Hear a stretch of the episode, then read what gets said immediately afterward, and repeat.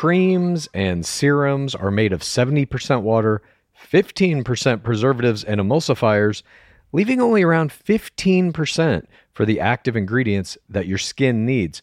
But luckily now, there's fiber skincare. 15 years ago, the scientists behind fiber skincare started working on nanofibers, which are 500 times smaller than human hair. You know, I I saw that in um, Three Body Problem. Mm. One year ago, they patented a way of wrapping the nanofiber around oil or liquid based ingredients. This means they can deliver five times the active ingredients compared to creams or serums, as there is no need for water, preservatives, or emulsifiers. The first formulation made with this technology is plant based, anti wrinkle. Uh, it's a set of patches that you use over a series of seven days. You just put these on whenever you would apply your serums, and your skin is going to feel tighter in 10 seconds. And over the seven day program, it has been clinically proven to reduce wrinkles by, get this, 19.4%, a very precise percentage. In fact, they have a tighter skin guarantee. If your skin isn't tighter in seven days, they're going to give you your money back, no questions asked. You get the tighter skin guarantee with this seven day routine. Tighter skin or your money back. Get a 15% discount code by using the discount code GAME. That's Fiber Skincare. Have you ever experienced a dry, itchy scalp or ever wondered why your color isn't lasting as long as your hairdresser promised? Well, unfiltered mineral filled water could be the reason why. Did you know hard water is a leading cause of damaged hair and dry, irritated skin? And that about 85% of the United States uses hard water filled with dissolved minerals and added chlorine. That's where Canopy's new filtered shower head comes in. Known for their beauty hacks and reimagined humidifier, Canopy is dermatologist recommended. This unique three stage filtration system greatly reduces contaminants and odors in your shower water. Best of all, the Canopy filtered shower head is hassle free, installation's a breeze, and its unique quick release filter replacement feature allows for seamless filter replacement.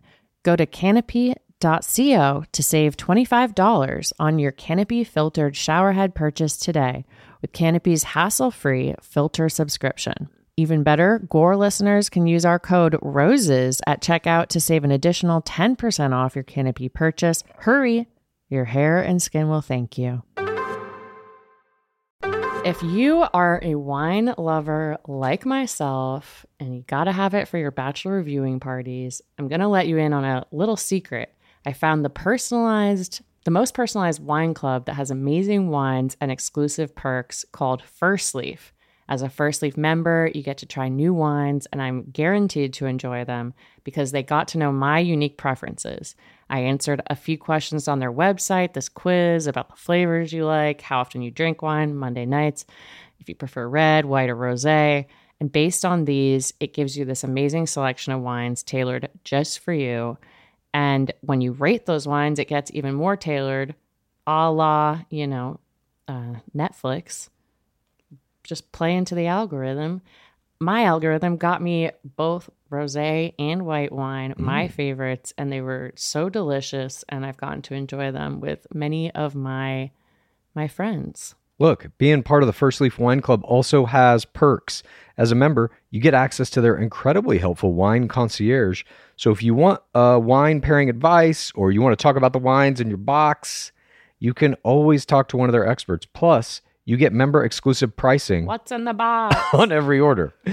Join the club today and discover new wines you'll love with First Leaf. Go to tryfirstleaf.com slash roses to get your first box. That's T-R-Y-F-I-R-S-T-L-E-A-F dot com slash roses.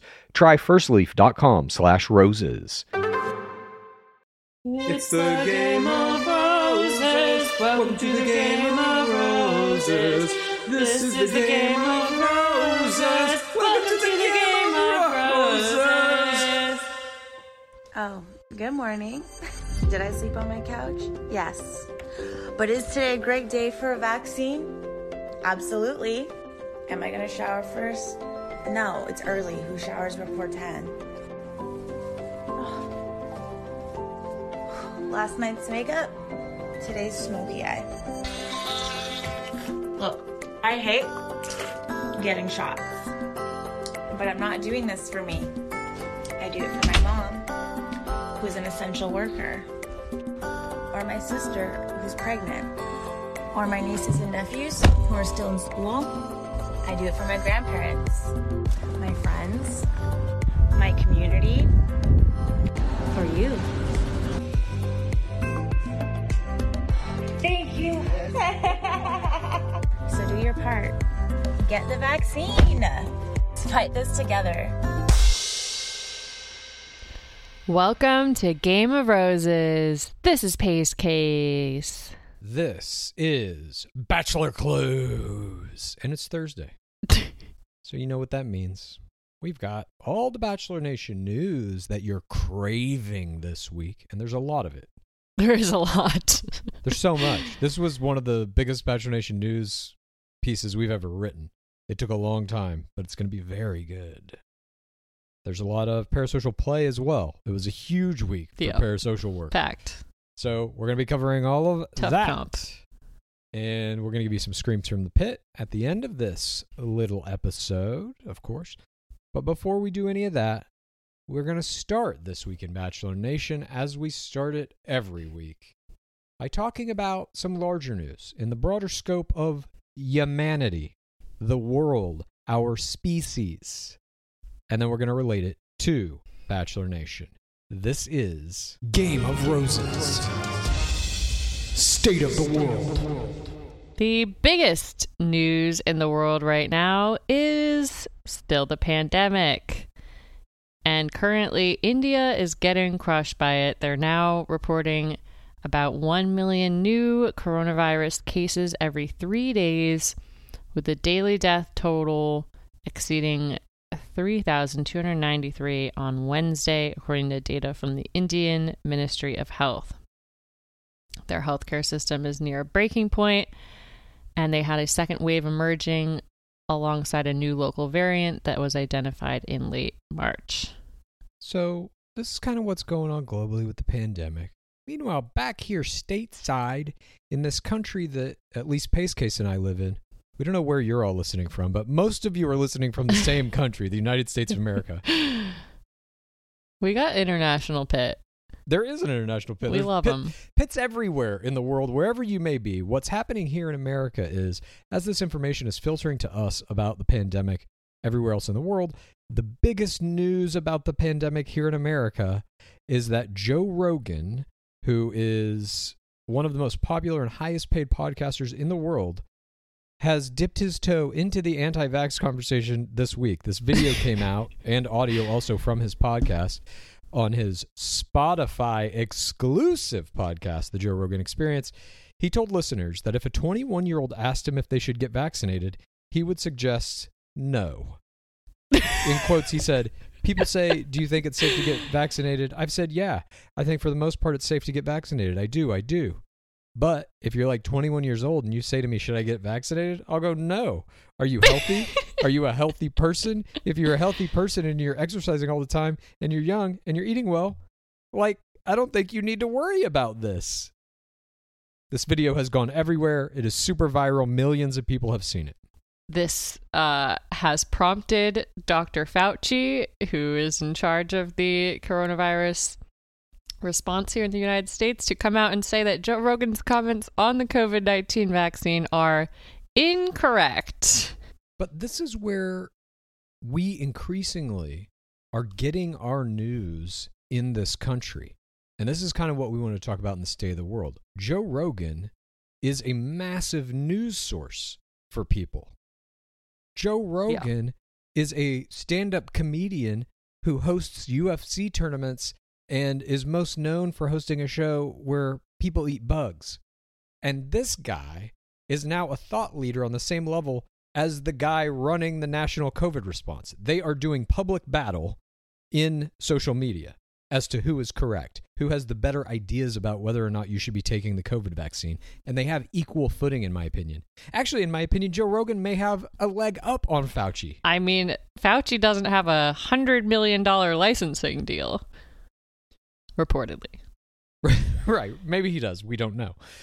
He doesn't. Uh, that was a joke. But uh, We're spreading fake news now.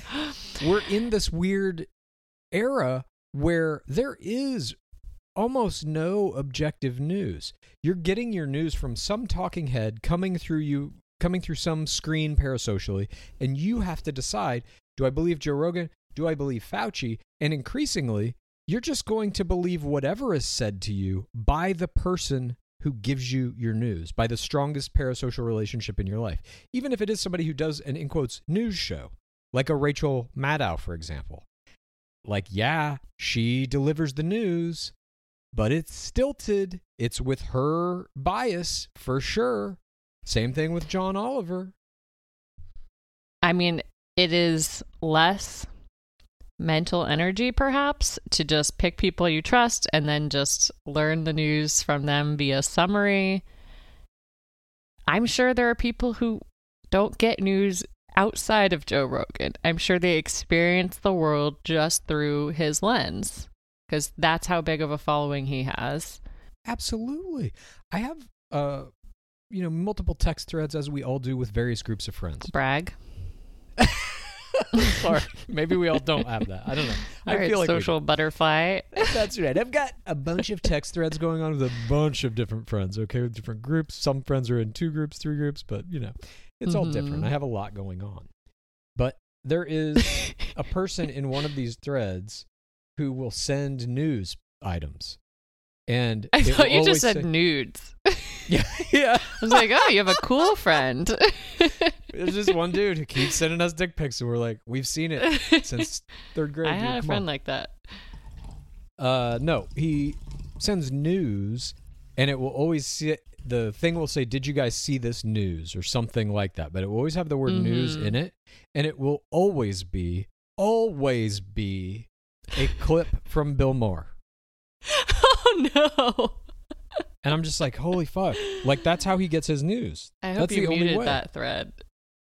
That's not news. He's commenting on the news, but he's not breaking the news. He's not a news Right, your friend isn't sending you the the AP report, which I saw was on a. There's a graph. I'm not sure where I saw it, but there is a graph that lists like all of the different news outlets and where how biased they are. And there's like a few that are actually just in the center, but they're less interesting, perhaps.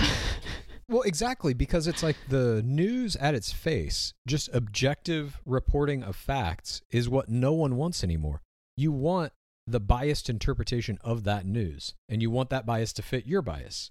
You want to be entertained Mhm. by the news. You don't want to be informed by it anymore. And that's where we are in this country. It's a scary fucking place to be because it obviously has allowed things like a Donald Trump to take office by saying, here's the news and they can just make shit up. And if it fits your kind of worldview, if you already trust that person, that parasocial the confirmation bias. it's confirmation bias for sure. Uh, so we just thought that it was interesting to note as this Joe Rogan video is floating around that it's just kind of proof of the the version of the world we live in now, where people are more keyed into various talking heads' opinions about the news than they are about the actual news itself. And so, how does this relate to our beloved game? Easy. Who's the first person we saw get the COVID vaccine? Joe Park, who I trust for all of my news. Yes. I only get my news from Joe Park now, and it is confusing.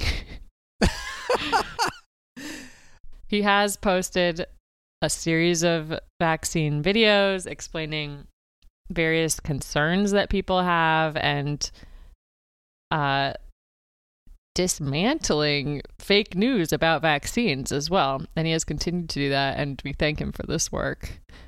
Dismantling, is that the word? Disconstructing? Debunking. It's been debunking. But we're increasingly engaging with people in parasocial relationships and being entertained by them, certainly, but falling under this false impression that they are delivering news to us.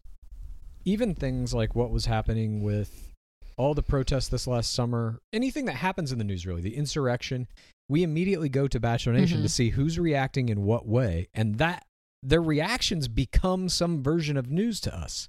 What they think about these events is news to us here in the pit. Yes. And I'm like, shit, I don't know. Is that good? Is that bad? Like, it can't be good. I mean, right? I'm uh, I'm always going to remember this time for like the fact that I saw COVID and the insurrection and BLM all through the Bachelor Nation lens. And that is where I learned about a lot of different viewpoints that I might not get in my social circles. I also have a bunch of group texts with Ooh, various interesting friends. congrats. Thank you. Yeah, it's strange. I I'll look back on this time in my life as well as completely influenced by The Bachelor. I mean, I don't do anything that isn't. Mm-hmm. Maybe I do. I did do one thing. We'll get to that in Screams from the Pit. But uh it's just Yeah. a very strange thing that Joe Rogan clip really made me start thinking very heavily about what is the state of news coverage in America? How are we as a kind of media population engaging with factual information? Because when Joe Rogan And what is on- our responsibility as a podcast for who are delivering news? We're not really delivering news, though. We fall into the Joe Rogan category. We, unlike Joe Rogan, have both been vaccinated. And if I had children, I never will, but if I had children, I would definitely get them vaccinated.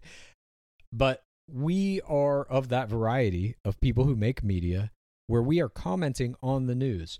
We're not really breaking news stories. We're reading the news and seeing what's going on, and we're reporting it back in kind of um, an aggregated way so that whoever's listening to our show, you don't have to spend the fucking literally 24 hours a day looking through all this shit on the internet like we do. We give it to you in a nice, concise, hour ish long version. And yeah, we put our opinions on it. We tell you what we think about it. But that's not news. We are simply telling you our opinions. And hopefully they're entertaining. They may even align with what your opinions are. But that's what our podcast is. And really, that's what most of these different things are. Even like a John Oliver. Yes, he's doing great work and talking about factual things that have happened. Yeah, but he's also funny. He's writing jokes. And his opinion is all over the shit he's talking about. That is not Mhm. news. Yeah, including which things he's choosing to talk about. Speaking of the vaccine, by the way, this just in. We got a Katie Thurston comes out of the bubble and she comes out with this vaccine PSA video. which was the audio that you heard at the top of today's show. And we are going to be discussing that a little bit later in this episode. But that's another form of like, what is this? Is it news? She's trying to get you to get a vaccine, basically. It's not really news. It's, Mhm. I, I don't, we'll, we'll discuss that later in more detail because it is very interesting. Right. Okay, fine. Yes. But we just wanted to take our state of the world as an opportunity to talk about what is going on and how are we at a point in America now where Joe Rogan is in a public debate with Dr. Fauci about whether or not to get a vaccine and both sides are convincing people. It's frightening. It is. And it's we're only moving forward, I feel like, in this direction with The Rock as our next president in two and a half years. Three years. in my biased opinion, if you are about 21 years old, please get vaccinated. please, please do it. yeah, yeah. same. I, I'll right now. This is Even if you're jacked is- as hell and you're ripped and hot and think you'll live forever, you got a middle part. Just do it. what's a middle part have to do with it? A middle. Oh my God, clues! You're so out of touch. Gen Z, they're all into Okay. middle parts now. What's a middle part? So you see my hair, how there's like a line. That's your part. Uh-huh. If I put it Oh, here, oh, that's the middle. I see. It is a hair. And hairdo. this, my side part, is showing my age and it's showing that I'm a millennial. Holy shit! Yeah. What if I don't have a part at all? I don't know. You could draw one. Okay. Well, that's state of the world. Thank you for indulging. Hopefully, everybody out there is being safe, getting the professionally recommended vaccinated. Enjoy this vaccine. intellectual critique of society. Draw a middle part on your bald head.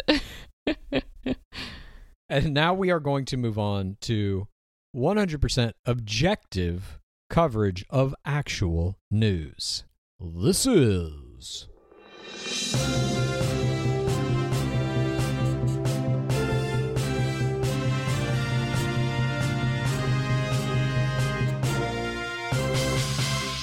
Bachelor Nation News.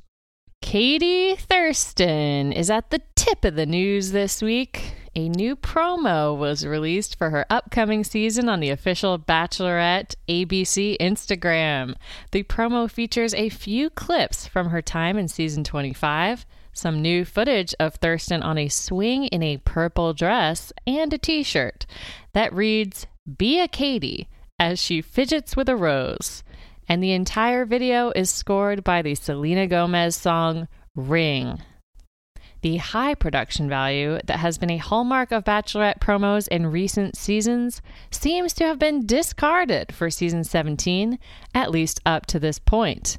It conveys no strong identity for Thurston. The slogan, Be a Katie, isn't explained in any way or even acknowledged other than the words being printed on her shirt. The strongest thematic element is the color purple, a clear allusion to Thurston's dildo from night one of season 25. Perhaps a more elaborate promo is yet to come, but this one seemed ill conceived and rushed at best. I watched this thing probably mm, 75 times, trying to glean some information from it. There's none to be had. I can tell you that. That's objective news. this promo is nothing. I don't understand it. What does be a Katie mean? I okay, so I think that that was supposed to be juxtaposed with the scene of her on season 25 standing up for people and like what's right and sticking to her guns. But there's nobody in that season that's like, you're a Katie. And then she's now owning that and being like, that's right, motherfucker. I am a Katie. Be a Katie is something like a marketing person came up with that as the, her Mhm. slogan, basically. It's like Becca Kufrin, do the damn thing, or Hannah Brown, be bold.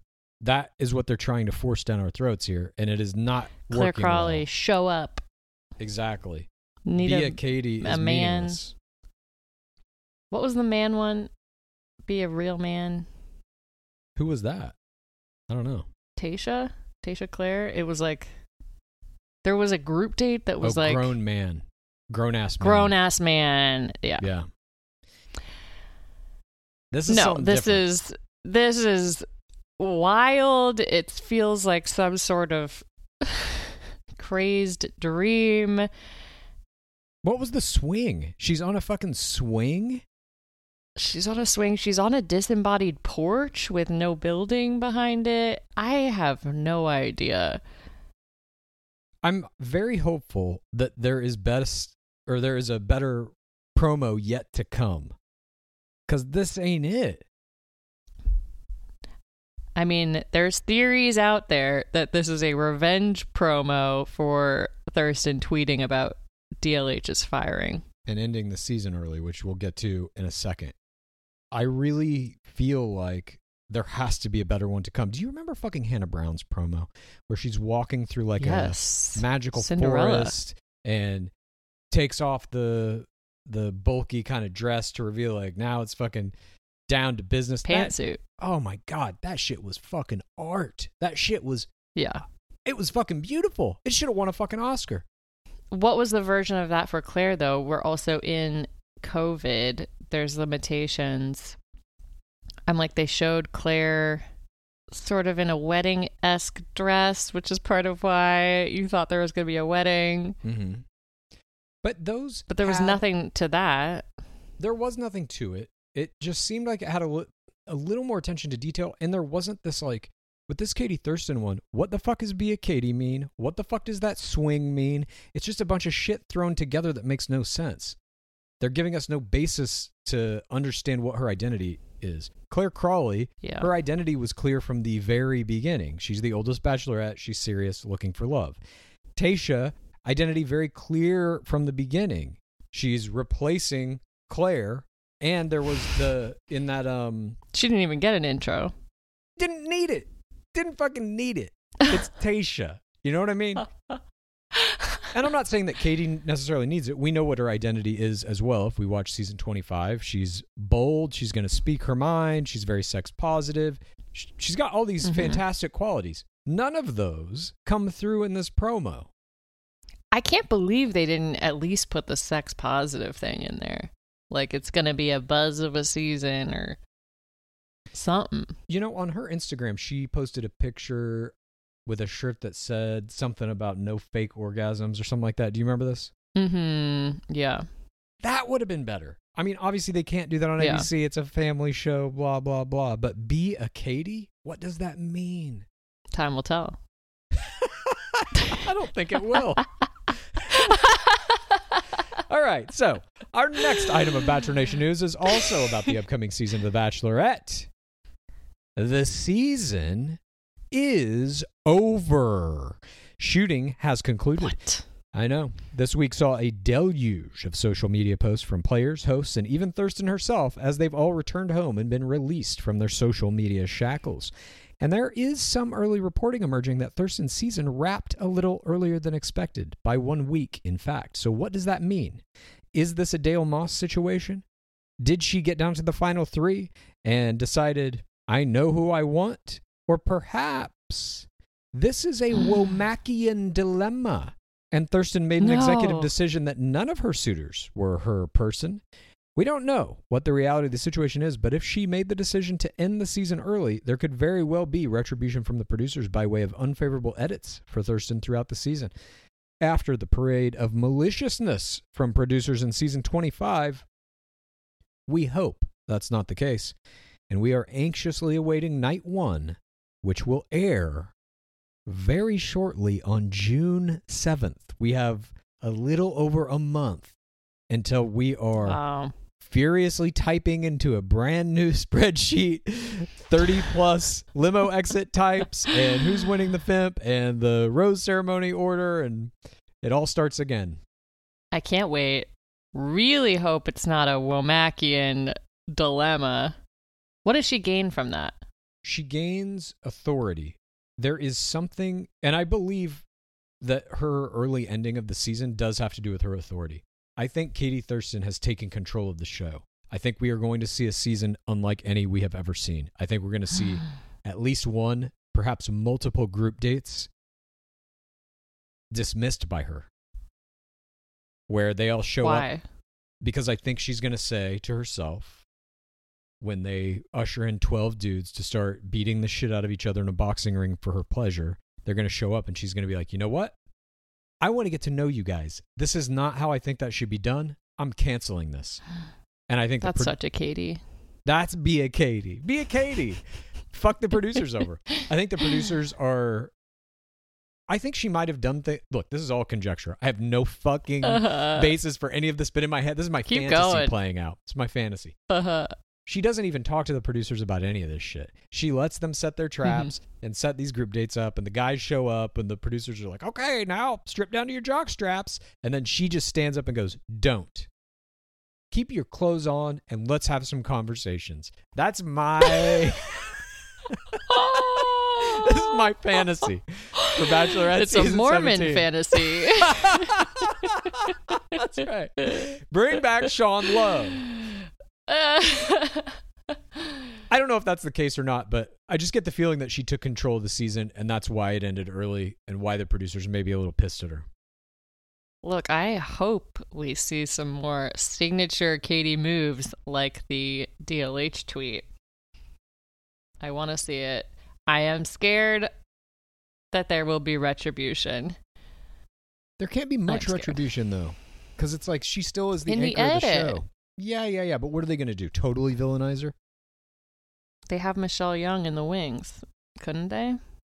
Yeah. I, there's so much riding on this season, though. It's gonna not have Dark Right. Lord. It's gonna. You're right. It doesn't have DLH. You're right. Speed agree. They can't villainize her. I don't think they can villainize anybody. I think after season 25, the producers are very aware that these overtly malicious attempts to make people look like shit did not go over well. Matt James stuff aside and Rachel Kirkconnell stuff aside, even the bullying that happened when they brought the five new players in and what happened to Heather Martin and all that, people didn't like that. I think they're very aware of it. And I don't think they're going to do it to the same degree. They're at least going to hide it better. Their hand in it, I mean. Mm-hmm. Right. I could be wrong. These are just speculations. This is not news. But the news is that the season did end a week early. That is for real. And it's over now. Everybody's back home. Speaking of things ending, Rachel Lindsay is in the news this week. On the April 27th episode of Bachelor Happy Hour, she announced that she is leaving Bachelor Happy Hour after 100 episodes. She said, We started off this podcast talking about how much fun it is, and it is, and the community we've started, and we've already and we're already here with the 100 episodes, and I'm proud of it and what it's become. For me, I've been struggling, that's no secret. And it's been really, really hard for me lately. And a lot of things that we talk about on this podcast are also about taking care of yourself and finding your peace and protecting that peace and protecting your mental health. So for me, I just feel like I've come to the end of doing the podcast. This past year has easily, end quote, this past year has easily been the worst in the game's history where bullying and racism are concerned, fueled largely by the producers' over attempts to turn players against each other in season 16 of The Bachelorette and season 25 of The Bachelor. The toxic environment in game and in the fandom of the show have led to many players like Lindsay and Ashley Spivey to take breaks from social media to preserve their mental health. We wish Lindsay good luck and continued happiness in all of her next endeavors, and we know she knows that she will certainly be missed. Lindsay was the loudest and most coherent voice of criticism of the franchise's problematic treatment of race, and we are left wondering who will step in to fill that void, if anyone will at all. Praise be Rachel Lindsay. This was very disturbing news to me. And I she had mentioned it before on Happy Hour that when her contract was up, she was gone. She was going to no longer be part of the Bachelor Mhm. world. I don't know how true that will be ultimately because even on Extra, whenever they're interviewing Bachelor people, they're going to make her do that. So she's going to be tied to it a little bit, but she's just not going to be in a contract with any of the Bachelor companies. And what does Bachelor Happy Hour become after this? Who does fill that spot? I have no idea. No one can. if I may. Y- Yeah.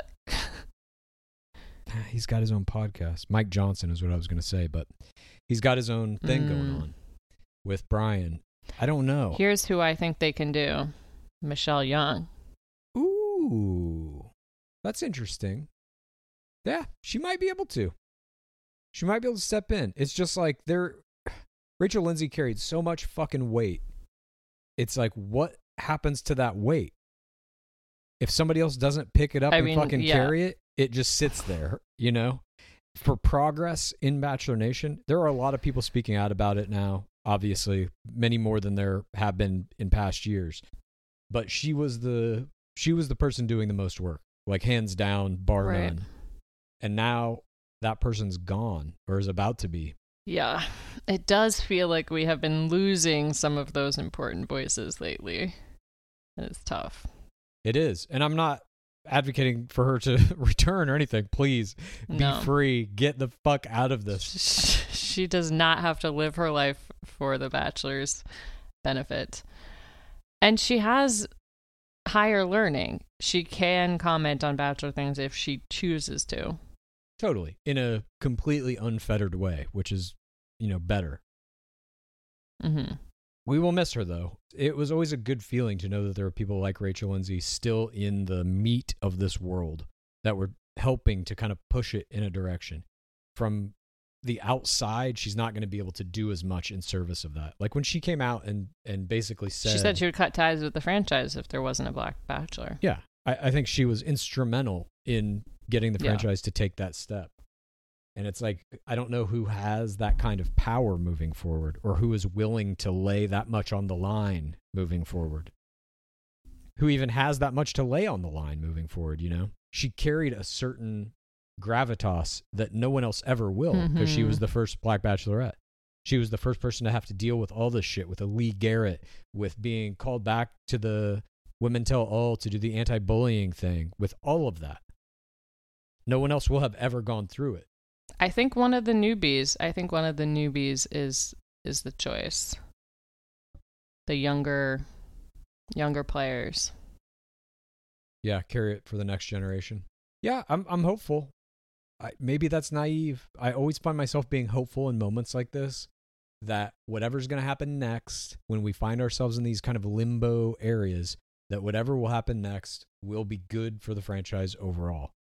I feel similarly about whatever's going to happen with hosting, which we're going to talk about in a 2nd Mhm. But um I don't know. Congrats to Rachel Lindsay and thank you Rachel Lindsay for everything that you have done for our beloved game over the past shit 6 years, I guess she's been in. It's a long time. Since pre-Trump. Yeah. Moving on. Our next piece of Bachelor news involves somebody different. The Dark Lord himself. Although we're including this in Bachelor Nation news, this is not verified, so it's not actually news. It's more like Bachelor Nation conjecture, as it always is when Deuxmoi is involved. This week, the Blind Item Gossip Instagram account posted a paragraph of text about the likelihood of Harrison returning to the franchise from an unverified source. We are going to read that message for you now. It reads The producers of The Bachelorette are not big fans of Katie. If you're wondering why her promo looks so low budget, here's the reason. The show was ready to welcome back Chris Harrison, but Katie needed to sign off on it. He called her to make sure that Katie would be cool if he returned. She said no. Then she tweeted immediately after the call that Harrison would not be returning to the show. Production and Chris were not expecting that. Now, they are finding that everyone has a problem with Chris returning as host, and they may never be able to bring him back because no one wants him there. Multiple contestants and leads have expressed they do not want him there for Bachelor in Paradise and Michelle's season of The Bachelorette. Stick a fork in him, he's done. Now, the high powered attorney he hired makes sense. Chris Harrison will never be back as host of any show for the franchise.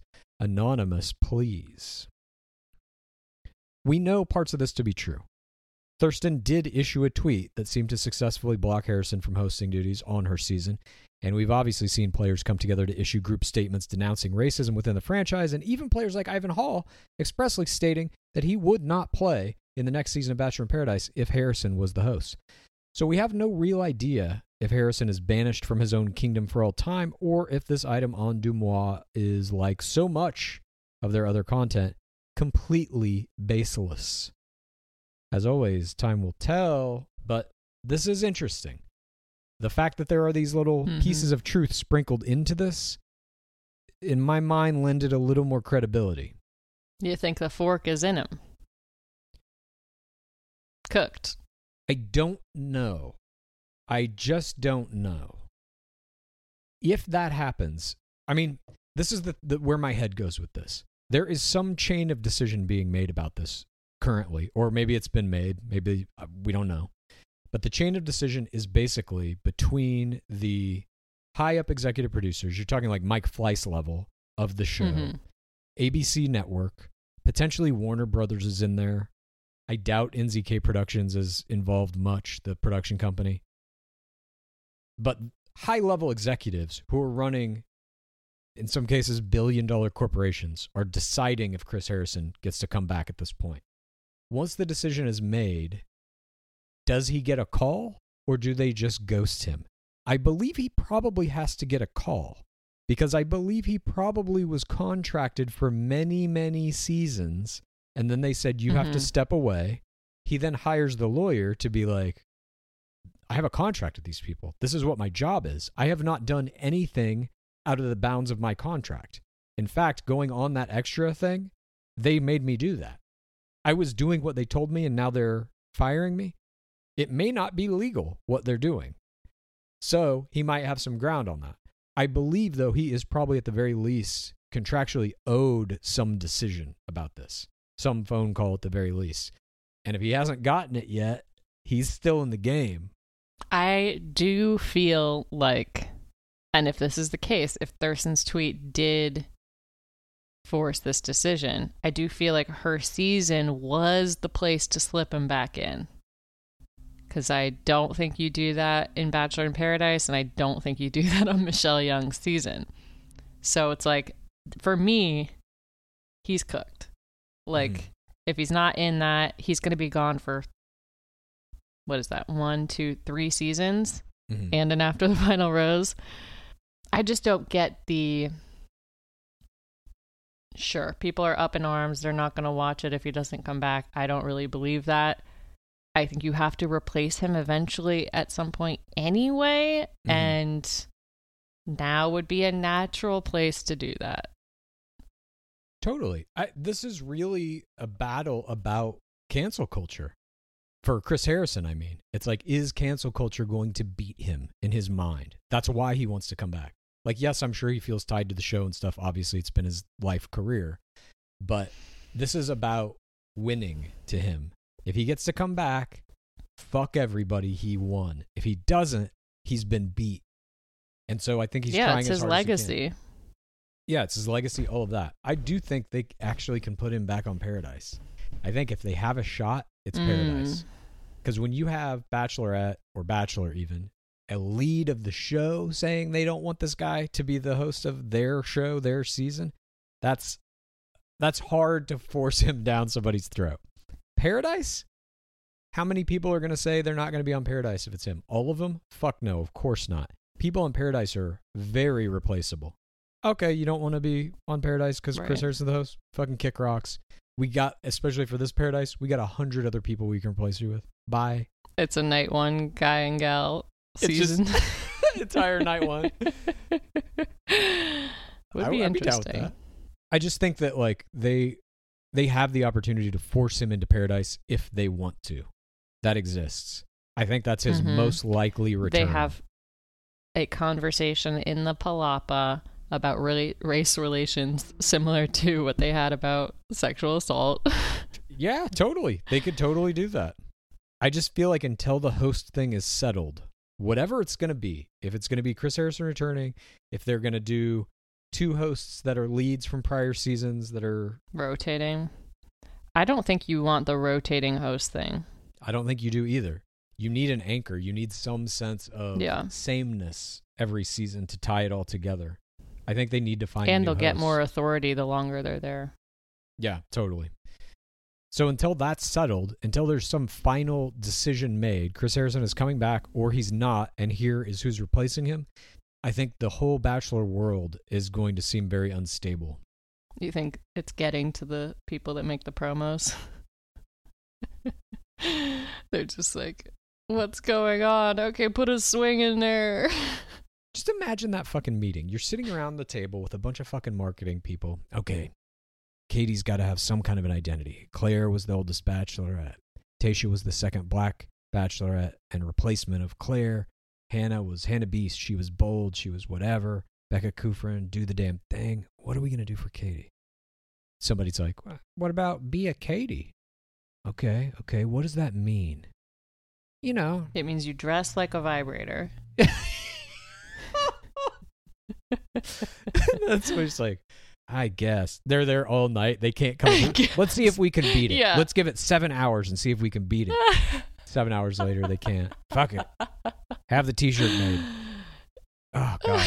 Anyway, Regardless, whoever is hosting, time will tell. Speaking of the most recent season, Matt James is in the news this week. He recently told People magazine that he is pursuing a relationship with none other than his ring winner, Rachel Kirkconnell. Kirkconnell. James is quoted as saying, I've seen Rachel a handful of times. I'm not pursuing any relationships right now outside of that. I said I was going to focus on my relationship with her, and that means focusing on it. This statement comes in conjunction with images surfacing of the pair dining together at a restaurant called Bear Flag Fish Co. in Newport Beach, California. The couple obviously broke up immediately after the conclusion of season 25 when Kirkconnell found herself at the center of the most devastating racism scandal in the history of the game. James appears to be moving on from the fallout from these events and giving their relationship another shot. If they can manage to work things out and ultimately get married, James would only be the second bachelor in history to marry his ring winner. The other is, of course, golden child Sean Lowe and his ring winner, Catherine Giudici. This is, uh, to some degree, surprising news, I would say. We know that they were seen together in the most recent weeks, and all the Mhm. stuff with Reality Steve was coming out about the other woman that he was dating. And, you know, we knew that they were at least talking to each other, that there was some form of a relationship that still existed between them. Now, all this other stuff is coming out, and he's openly saying in people that they're fucking trying to get back together or are back together. Does this surprise you at all? No. What? I don't know. It just seems like kind of similar to Pilot Pete's season. It's like, eh, might as well date someone after the show. Hmm. I don't think they're going to get married. Well, then what are they doing? This seems like a lot of trouble to go through for just like, ah, Mhm. we could date for a little while. Maybe, but it's like uh, in the in some ways they've already been through it. They've been through the worst part of that. But they're both at a moment in their lives where, with the fame that they have from this, they have almost limitless options for dating. And they're choosing to Yeah. dig through You're right. this shit. You're right. He's hanging out with the traumatic event. Kardashians. Yeah. So I I feel like if they do get back together, You could get Heather. he just needs a pizza box or two. You could get anyone. I just feel like if they do get back together, it's gonna be for the long haul. I don't think you go through this shit if you're not like committed and serious about this being it. I think that is very generous. I think we're still in a pandemic. It's comfortable, it's familiar. There's going to be stories about you. He's, you know, he might be following. I suggested this. I said he should date someone. Do the Tyler Cameron, Hannah Brown, will they, won't they? Mm-hmm. Why are you smiling? You suggested he should date someone, not Rachel Kirkconnell. Though. Oh, right. I mean, holy shit! anyone. Just tie himself to anyone. Yeah. But her specifically. Stay in that stay in that million club. no, I don't know. Obviously there's a lot we don't know and I could barely speculate on. yeah, we don't know what's happening, other than what we've reported, what Matt James has said, the pictures that have surfaced. But whatever's happening, we wish them both well. We hope that uh, the best outcome possible is the one that materializes for them. And now we move on to our final piece of Bachelor Nation news. This is the biggest story in Bachelor Nation over the past week. It involves Reality Steve. We're not exactly positive of the beginning of this timeline, but at some point last week, Becca Martinez and Jess Ambrose from the Chatty Broads podcast read and discussed old blogs that Reality Steve wrote, recapping the show from Chris Soules' season as well as a few others in that timeline, in which he described women in extremely problematic and misogynistic ways. Reality Steve then issued an apology on Twitter saying, quote, there is was no excuse for them. I'm embarrassed. I thought that way. I'm embarrassed I wrote it. And ever since, I've done whatever I could to change that line of thinking. Those that have followed me in recent years have recognized the change in my blog, in my tweets, and on my podcast. While it should have been removed earlier, they are currently being removed from my site. I have never shied away from acknowledging these writings and will always apologize for them. I do not think that way anymore, and I hope my behavior in recent years has proven that. I'm sorry to anyone who had to read those things. I am and will continue to do better. Then Demi Burnett, one of the powerful members of the Million Club and part of the first same sex relationship in the franchise's history, responded to that tweet with a statement No, you haven't changed, Reality Steve, paired with a few images containing text. The first are her describing an incident in which Reality Steve had asked her to get on the phone and discuss something not in writing. Then he told her about a quote graphic sex dream he had about her, which Burnett said made her feel tricked into that conversation, uncomfortable, and it was quote really gross, saying that it was an unwanted and unprompted sexual advance. The last image she tweeted is a screenshot of their text conversation about it. As controversy was building around these events, Jade Roper posted an IG story with a selfie, including the following text.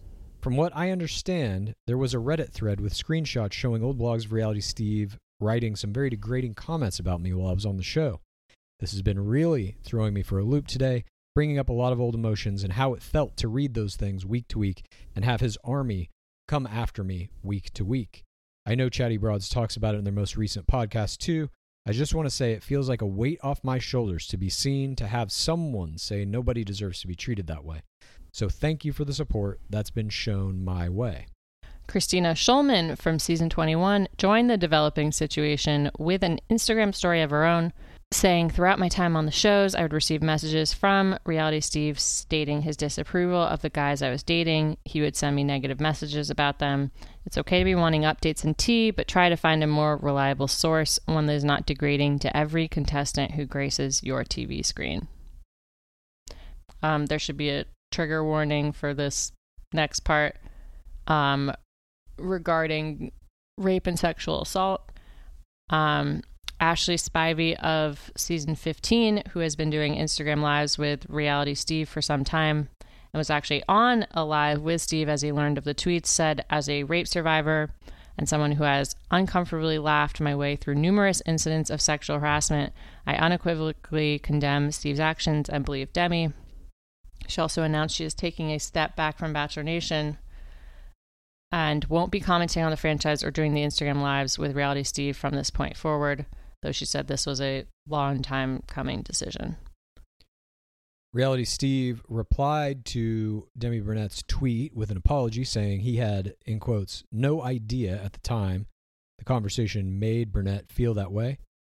And he said, I am apologizing now, knowing how uncomfortable I made you feel. I crossed boundaries. I didn't think at the time I was crossing. I did not know until this day. So for that, I hope you can accept my apology. And the most recent development in this ongoing story has seen the Chatty Broads subsequently talking to Jade Roper and Jenna Cooper on their podcast about their experiences with Reality Steve and the manner in which he covered their time in game and out. This story is very likely far from over, and we will continue to cover it as it develops. I thought this was incredibly brave of Becca and Jess and Demi and Jade and Jenna and Kristina. Um, they all depend on Bachelor Nation as income, and Reality Steve controls a lot of the narrative in Bachelor Nation, uh, which can directly impact income, as it sounds like it did when Jenna talked about it on Chatty Broads. I haven't gotten the chance to listen to these episodes yet because this week has been insane, but I'm definitely interested in hearing their perspectives. Um again, I know there should be a trigger warning if you guys do check those out because they do discuss sexual assault. Yeah, I haven't listened to all of the various episodes that are included in this either. We tried our best here to give kind of a pretty comprehensive timeline of each event as it happened and what led to the next event. And I feel like this is potentially a turning point in how not just Bachelor, but reality TV is covered. The kind of acceptance of like the more salacious tone of coverage of it, Mm-hmm. I think might be on its way out with this. And it's, again, I mean, it's kind of like players unionizing to some degree. It's players standing up and saying, this is bullshit. I won't accept it. Mm-hmm. And it's forcing change in how we review the game. Yeah, I mean, I think there's a broader reckoning in the country in some ways about different ways that people cause harm in racist police brutality and Me Too and healthcare being a human right, etc. And people are looking at how we can have a better society in general, how we can treat people better. And I think that definitely is a conversation that needs to be had in Bachelor Nation. I mean, I think I think the Demi tweets came right after we recorded on Wednesday and I saw it and the first things that I saw were people instantaneously not believing Demi and accusing her of having a friend sending her those texts under that name like forging this forging the screenshot. It's kind of like what we were talking about up front. You pick the person who's going to be your parasocial relationship, and then you fall in line with whatever they say.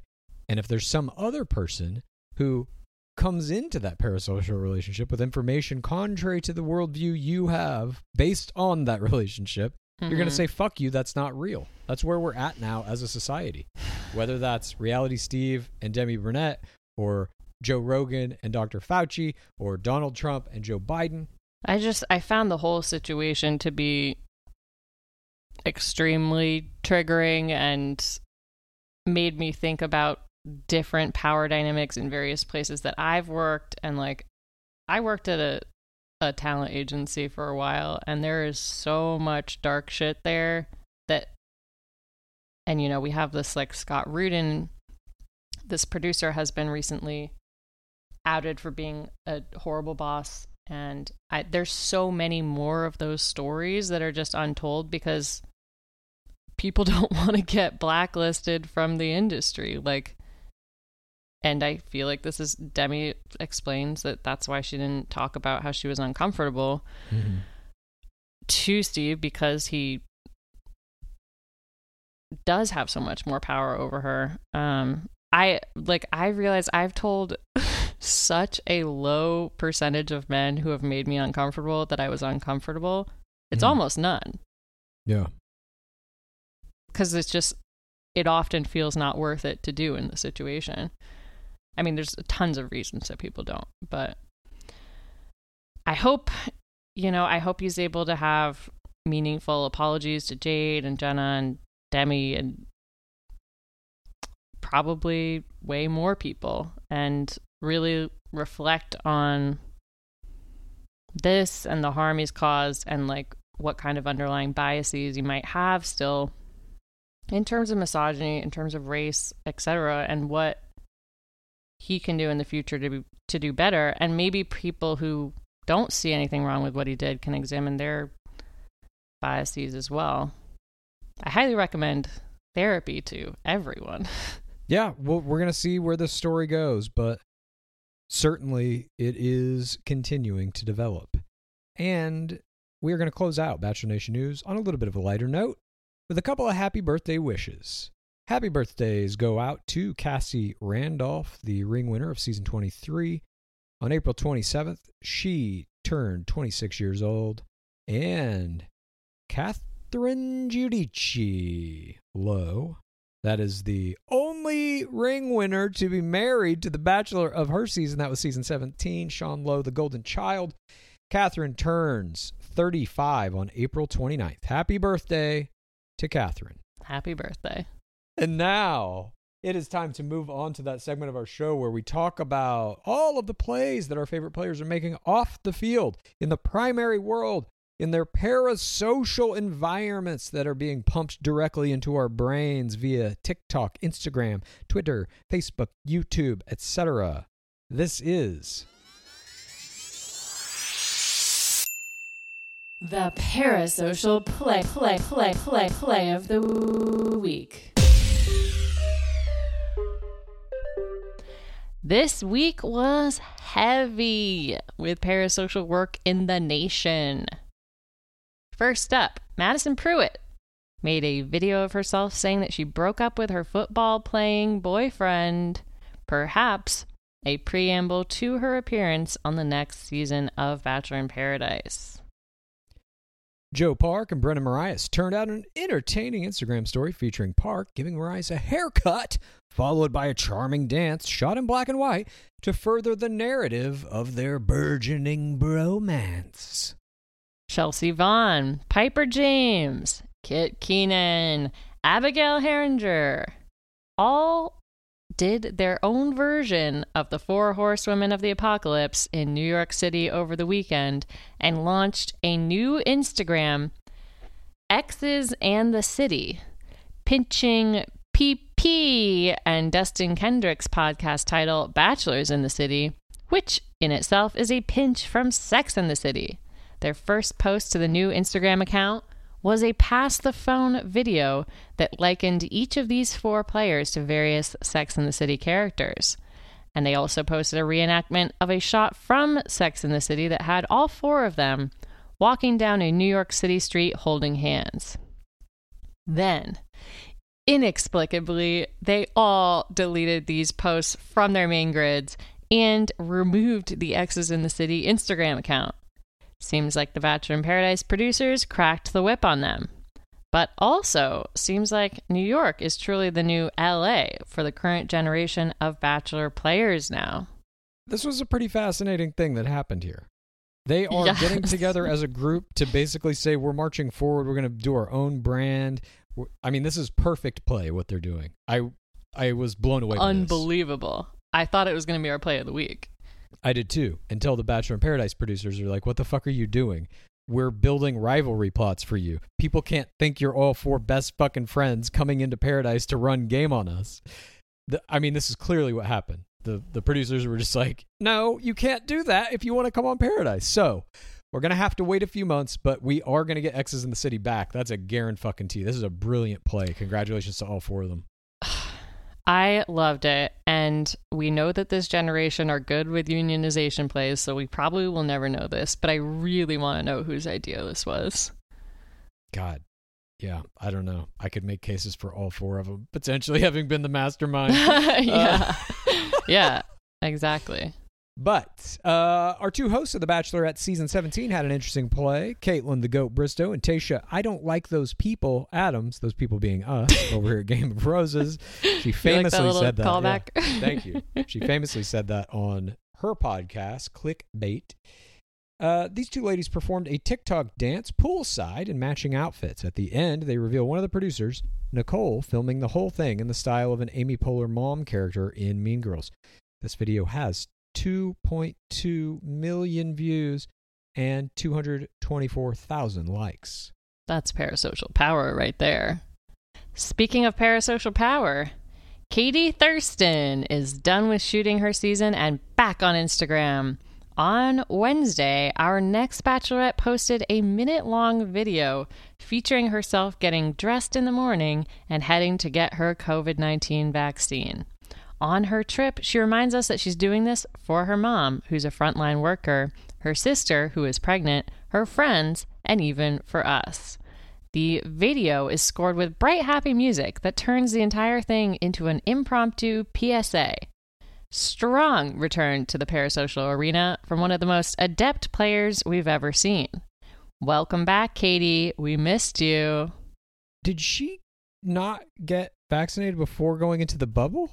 I don't know. what? I'm I like, would assume they would vaccinate all of them immediately. Yes, that's what I thought as well. So then, if that's the case, this was a video that she had saved or shot at the very least and just didn't have time to post it. Like from Oh. before going into the bubble, maybe. Or maybe she got it That makes more sense to today. me. I don't know. It makes more sense to me too. I was just like, okay, so the first thing she did when she gets back is get a vaccine. Great. Good that she's taking care of her health and doing the responsible thing. But then I immediately was like, wait a minute, wait a minute, wait a minute. They didn't fucking vaccinate anybody on her season? Especially the lead, yeah, if she's not vaccinated, would give them all COVID if she had COVID. But nonetheless, Uh, strong parasocial. by the way, play. I've been seeing, I've been seeing a bunch of celebrity vaccine videos recently, and I'm like, you just got it? I don't know. you think they made the I videos and just held on to them until it was socially acceptable to I'm wondering. So, I'm wondering. So, all strong plays this week, but for the parasocial play of the week, we have something that has never happened before in the history of Game of Roses coverage of parasocial plays of the week. I'm pretty sure it's possible it has happened. But you just gave like a 10 minute preamble. Listen, this has never happened. This is historic. The world it has never to happened to my Well, knowledge. maybe it did happen. But unlike Joe Rogan, I'm not a perfect vessel for the news and all facts in time and space. Understood. Regardless, we have a tie. Clues and I refuse to come to a consensus about the parasocial play of the week. So we have two winners. First up, the real winner. Okay.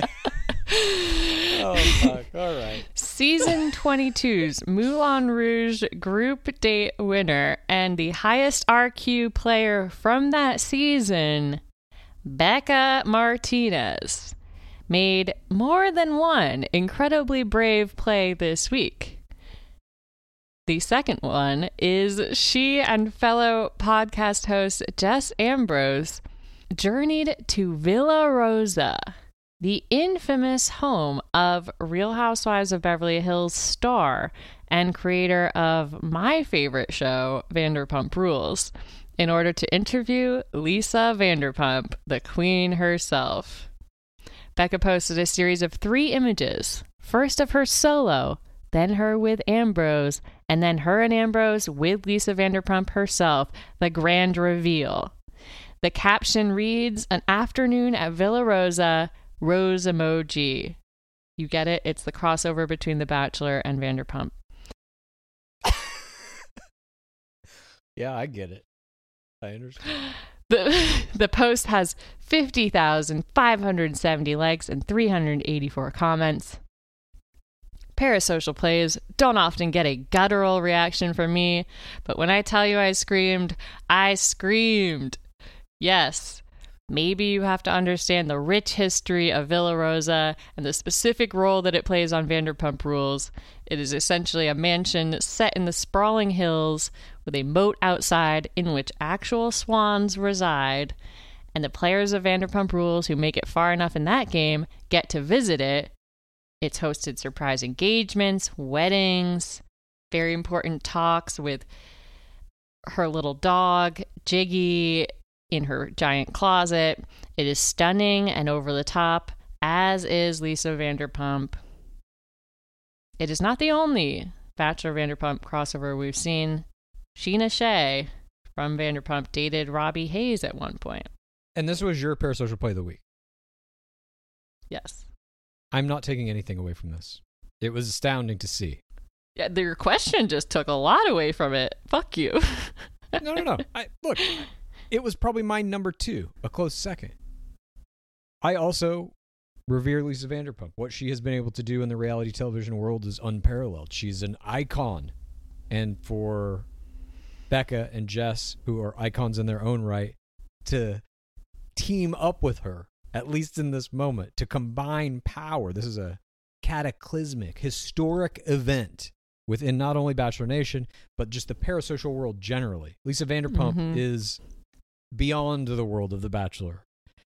So, congrats to them. Fantastic play. However, for me, there was a play that, objectively speaking, was a better play. My parasocial play of the week, mm-hmm. again, objectively speaking, goes to Oh, God. These fucking preambles. the Dark Lord himself. I know Oh, Many of us don't like the Dark Lord. Nonetheless, the play he made this week was fucking incredible. It was a black and white photo posted to his main grid. The image depicts himself and longtime girlfriend Lauren Zima kissing in an outdoor location. Harrison is in a suit. Zima is in what could easily be mistaken for a wedding dress, which led the entirety of Bachelor Nation to assume the couple took the plunge and got married this weekend. But careful examination of the comments reveals that Zima was in fact just a bridesmaid at a wedding, and Harrison was her plus one to the event. But the framing, the black and white filter, the omission of any obvious explanation of the photo's context led most people to believe otherwise, and this was by far the most DMs I have ever received about literally anything in my 35 years of covering this sport. Everyone on planet Earth DM'd me, holy shit, they got married. They didn't. But the image was also covered in People, Us Weekly, all of the usual Bachelor Nation outlets. This post has 234,000 likes, and among the 1,600 comments, positive messages of support came in from Bachelor Nation luminaries like Kaitlyn Bristowe, your goat, commented positively on this, This photo. was tough. Trista Sutter, the very first Bachelorette, commented positively on this photo. Tanner Tolbert, Jojo Fletcher, Wells Adams, Ashley Iaconetti, Ali Fedotowsky, Complicit. Michelle Money, and even the Mossman himself, Dale Moss, commented blessings. This post represents the first time since the extra interview that rocked Bachelor Nation to its foundation that upper level players have offered any kind of visible support to the estranged host of our beloved game. I mean, this shit was everywhere immediately, and all of these huge Bachelor people are supporting it. I don't know if this helps him in any way get back into the game as host, but it, It can't hurt. absolutely does. That is why. that is why Dave's case is fucking over. Goodbye. No blessings for you, Days case. You unfollow Dale Moss. I I reverse glow. I reverse blessings. I was just like, fuck. This could literally be a single Instagram post that changes the trajectory of Bachelor Yeah. Nation if he gets to come back because of it. Look, I understand what you're saying. I will never give my parasocial play of the week to DLH. And it is a weird thing to think about that you had so many people DM that to you because he's probably just looking at that post. He's looking at the engagement. I'm just picturing him like clicking view insights. He's looking, oh my God, look how many people have DM'd it. And it made me think, and maybe it has made him think, this could be his way back in. Totally. Mary Zima. Well, the images of them kissing. I mean, think what you will about Lauren Zima. People have their opinions one way or another, but not only does this image kind of look like they're married or getting married, it humanizes him. It shows him in this romantic, Mhm. affectionate moment with another fucking human being. And for a split second, not even a split second, as I, I just read all those fucking names off, all of those people are like, oh my God, so cute. Holy crap, I can't believe you guys are getting married. Whatever. It was all supportive. The scandal is gone it, with this picture. There's not a mention of that from any of these giant Bachelor Nation players. It's a It's turning point for also showing that Zima is standing with him. That too, exactly. It's support from the person that loves him, who still is in the entertainment industry. She's on Entertainment Tonight. She's not reporting about Bachelor anymore, but she's still in it. She's still part of this world. And if she has that lifeline and he's with her, can he ride it back in? I don't know what the the end result will be of any of this, but this post I was like, fuck. He's he's done something here. And so that for me Yeah. objectively, I'm not saying that I agree with him coming back as a host. I'm just saying the play he made here was fucking fantastic. Period. End of story. I mean, it's not Lisa Vanderpump, so no, it's not. it's almost meaningless.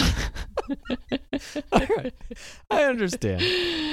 Uh, so that concludes our parasocial plays of the week, and now we move on to that portion of this show in which Pace Case and I journey deep to the bottom of the pit from where we issue our screams forth into the world so that you may hear them. And we may discuss how this show is affecting our lives. This is Screams from the Pit! this week's Screams from the Pit are a little different because these are about both of us going on a journey outside of the pit. We've been in it for a very long time, barely looked up, but both Clues and I journeyed for a brief moment outside this week. It was an insane week. We also both got our COVID vaccines. God, when It was, was that? last Wednesday. Last Wednesday. We're recording this on Wednesday, and we got our shots seven days ago. we got our shots right before we recorded. And I maybe was in bed for three days. it, it was a little rough. Get your vaccine though. But I also had a project due that was not bachelor related. It involved writing. But I am very proud of myself because not only did I not put a bachelor joke in the whole body of work I was working on. But I didn't even think of one. I wasn't even like, oh, I should put this and then stop myself. It wasn't even an alt. No bachelor jokes. And to me, that is amazing. That's progress. That's a return to humanity. Congratulations.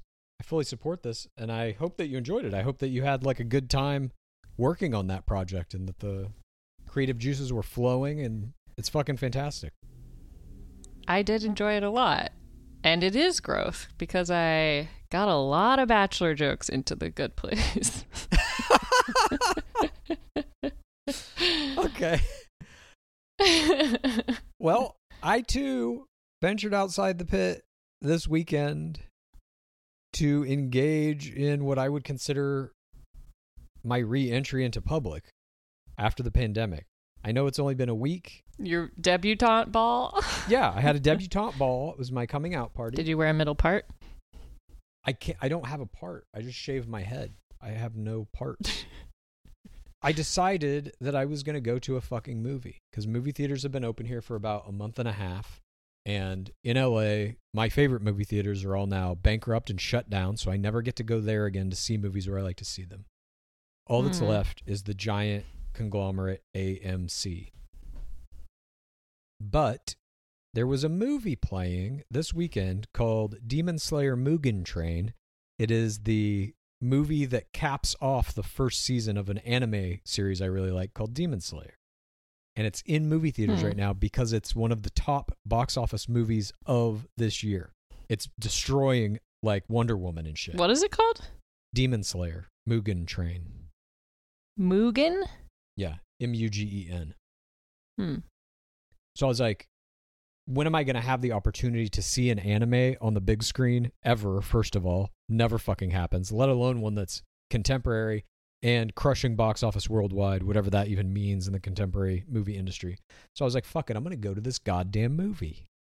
I bought my little tickets on my phone, just like I used to over a year ago. And I went to AMC cinemas at the Century City Mall in Los Angeles. I don't know if. I'm ever going to go to another movie. Let me just say that. Uh, it oh was, no. Yeah, it was a very bad experience. The movie was fantastic. I loved the fucking movie. It was so goddamn good. It's beautiful visually, so good.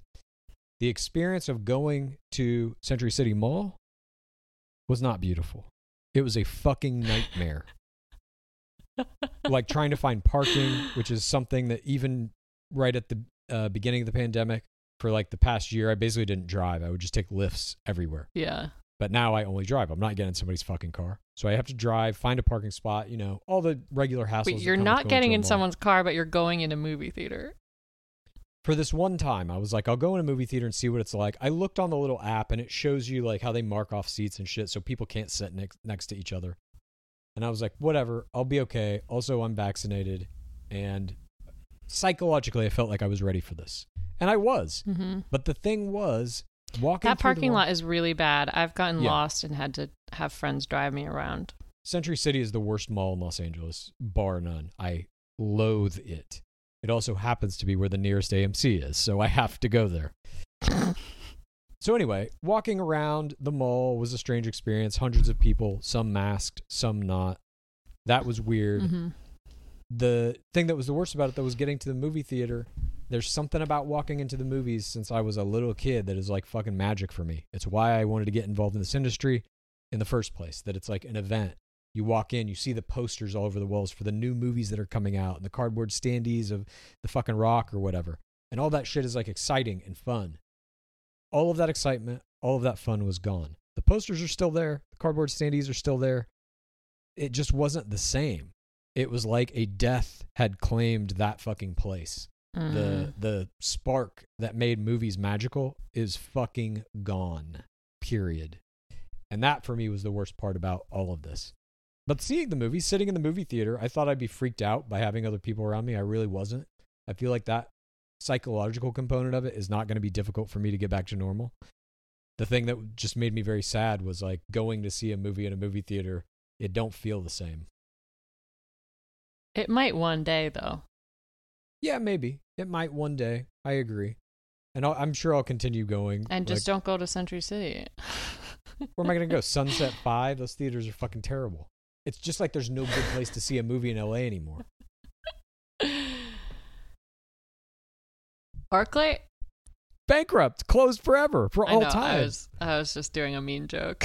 Yeah, thanks. My favorite movie theater of all time was another Pacific movie theater in the Grove. That's where I love to see fucking movies. Closed for all time. Never see another movie there again. but they'll put another theater in the Grove. What company's going to do it? AMC? They got Sunset 5 in Century City that's barely making them any money. Hmm. I just imagine the demand for popcorn will be too great at one point. So I'll have to come back. Buy some stock in popcorn companies. I don't know if it comes back. Like that was the feeling that I got from this is like, mm, maybe movie theaters are just Mm. over. Maybe that's not a thing we do as a society anymore. Because I definitely could have just watched Mugen Train on my TV and been fine with it. Definitely could have. But you can't because Hmm. it's only in theaters right now. Otherwise, I would have already watched it, you know? At any rate, that was my experience outside the pit. Sounds bad. Stay in the pit. Uh, yeah, it was bad, but I, my disconnecting with The Bachelor for whatever, you know, probably took me three hours total, that whole experience. I didn't Mhm. think about The Bachelor That's once. I was locked into the movie. I was like, you know, really present in the experience of being in a public space and what that was like and like how I was reacting to it. That was interesting to me. And I did not miss The Bachelor at all for those three hours. And then I came home and I began work immediately on one of the final chapters of our Bachelor book and was right back in the fucking pit until I went to sleep that night. Great. Yeah. For what it's never worth. stop, never stopping. That is it. That is the conclusion of this week in Bachelor Nation. Thank you, everyone, for joining us for all of our news, all of our screams, all of our parasocial plays, our state of the world. And thanks for sending us the TIDs. Especially thanks to the 245,000 people who sent me DMs about Dark Lord Harrison getting married to Laura Zima. And then also thank you oh to those God. same people for sending me a follow up DM saying, Oh, I just read the captions. That's the thing that I don't get about that, and I think part of part of why I still don't. I see what I see your argument for parasocial play, but I didn't for a, I didn't for a single second think that they had gotten married. Not a, not a millisecond. If Lauren Zima and the Dark Lord engage in unholy matrimony, it's not going to be revealed in a fucking black and white photo of them kissing with a vague caption. It's going to be on the cover of People magazine. It's going to be a giant event that has hours of video and, you know, all of that. It's and not, it's gonna have Kaitlyn Bristowe, Wells, fucking Dale Moss. They'll, They'll be, be there. there. Yeah, exactly. All the people who commented only.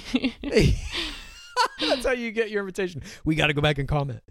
Anyway, I you know whatever. No no fault is is placed on anybody who didn't see it in the first right. passing. I just thought that it was like it was crazy the amount of times it was got DM'd tricked by. Caila Quinn's uh, April Fool's joke. but that was a purposeful trick.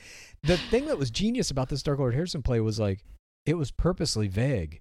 He kind of it seemed like he wanted to stoke that reaction of like, oh, maybe this will make people think I'm married to 100%. Lauren It was Zima. intentional. So that was like part of the genius behind it. But at any rate, thank you everybody for DMing it to me, bringing it to my attention. And for anybody who listened to our episode from Tuesday and heard me mention that I used to have an old Instagram account called Nick Viall, though, I have since learned that account no longer exists. I think Instagram must have taken it down. But there's another account named Nick Viall No that some of you have started following. And that account was an account that my partner did in reaction to Nick Viall, though. And so some of those memes are references to memes from the Nick Viall, though account, which now no longer exists. I hope that clears things up. And once again, thanks to everybody who purchased one of our 4TRR shirts. Those should be arriving in the mail to you very soon. Some people have already gotten them. So if you haven't gotten yours yet, keep an eye on the mailbox. It should be there literally within days. Can't wait to see everybody wearing them to their viewing parties of Katie Thurston's first night one on June 7th. Fuck, I can't believe that's right around the corner. I'm starting to get excited again. I'm so excited. I get worn down a little in the off season. You know, you get into that grind where you're just like only reporting on the news and there's no game. And then it's like, oh, fuck, the game's about to start again. Yeah. Everyone's back on Instagram doing their little Instagram debuts. Yep. We'll be breaking down the players in the coming weeks. And if you're on our Patreon, we'll have a new episode out for you this coming Monday. We're going to be going through the list of all the players in the Million Club. These are essentially the most successful players in the history of the game. We're going to start at the lowest Instagram count, which will be around a million even, and go all the way up to the top, which is Hannah Brown at 2.6 million. So you will want to check that out. And you can only check it out on Patreon. And as always, before we go, what is the DWAB at? It has been 6,975 days without an Asian bachelor. Praise be our beloved game. Please rate this podcast. Please review this podcast. Please get a friend to listen to us and then please rate this podcast. Please review this podcast. Please get a friend to listen to us and then please rate this podcast. Please review this podcast. Please get a friend to listen to us and then Creams and serums are made of 70% water, 15% preservatives and emulsifiers, leaving only around 15% for the active ingredients that your skin needs. But luckily now, there's fiber skincare. 15 years ago, the scientists behind fiber skincare started working on nanofibers, which are 500 times smaller than human hair. You know, I I saw that in um, Three Body Problem. Mm. One year ago, they patented a way of wrapping the nanofiber around oil or liquid based ingredients. This means they can deliver five times the active ingredients compared to creams or serums, as there is no need for water, preservatives, or emulsifiers. The first formulation made with this technology is plant based, anti wrinkle. Uh, it's a set of patches that you use over a series of seven days. You just put these on whenever you would apply your serums, and your skin is going to feel tighter in 10 seconds. And over the seven day program, it has been clinically proven to reduce wrinkles by, get this, 19.4%, a very precise percentage. In fact, they have a tighter skin guarantee. If your skin isn't tighter in seven days, they're going to give you your money back, no questions asked. You get the tighter skin guarantee with this seven day routine. Tighter skin or your money back. Get a 15% discount code by using the discount code GAME. That's Fiber Skincare.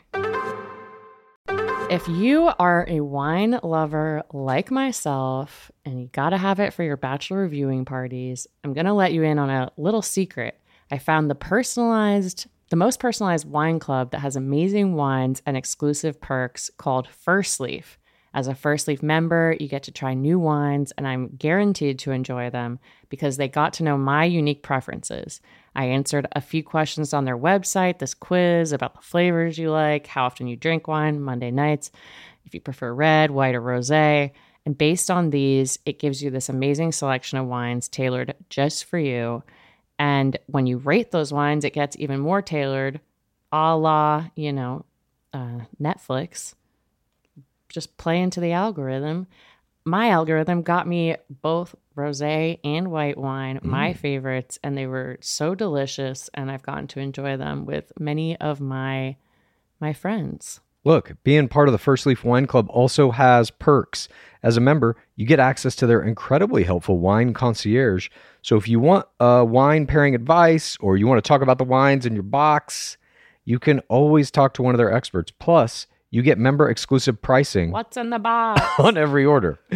Join the club today and discover new wines you'll love with First Leaf. Go to tryfirstleaf.com slash roses to get your first box. That's T-R-Y-F-I-R-S-T-L-E-A-F dot com slash roses. Tryfirstleaf.com slash roses. Sweaters, candles, the dreaded bathrobe. Unfortunately, Mother's Day gifts can be a little predictable and boring. That's why an Aura frame is the perfect gift to mix things up this year. It was named the best digital photo frame by Wirecutter. Aura frames are guaranteed to bring joy to moms of all ages. My mom loves hers. I'm throwing pictures of Skaboolian, our cat, up there. She's laughing. She's texting me. He's so cute. I wish I could meet him. Cute. It's the next best thing to to meeting my cat, really. You know, I love that it was so easy to set it up. I've recently learned I'm not good at uh, building things and I need an easy install. And Oh. this only takes about two minutes to set up the frame using the Aura app.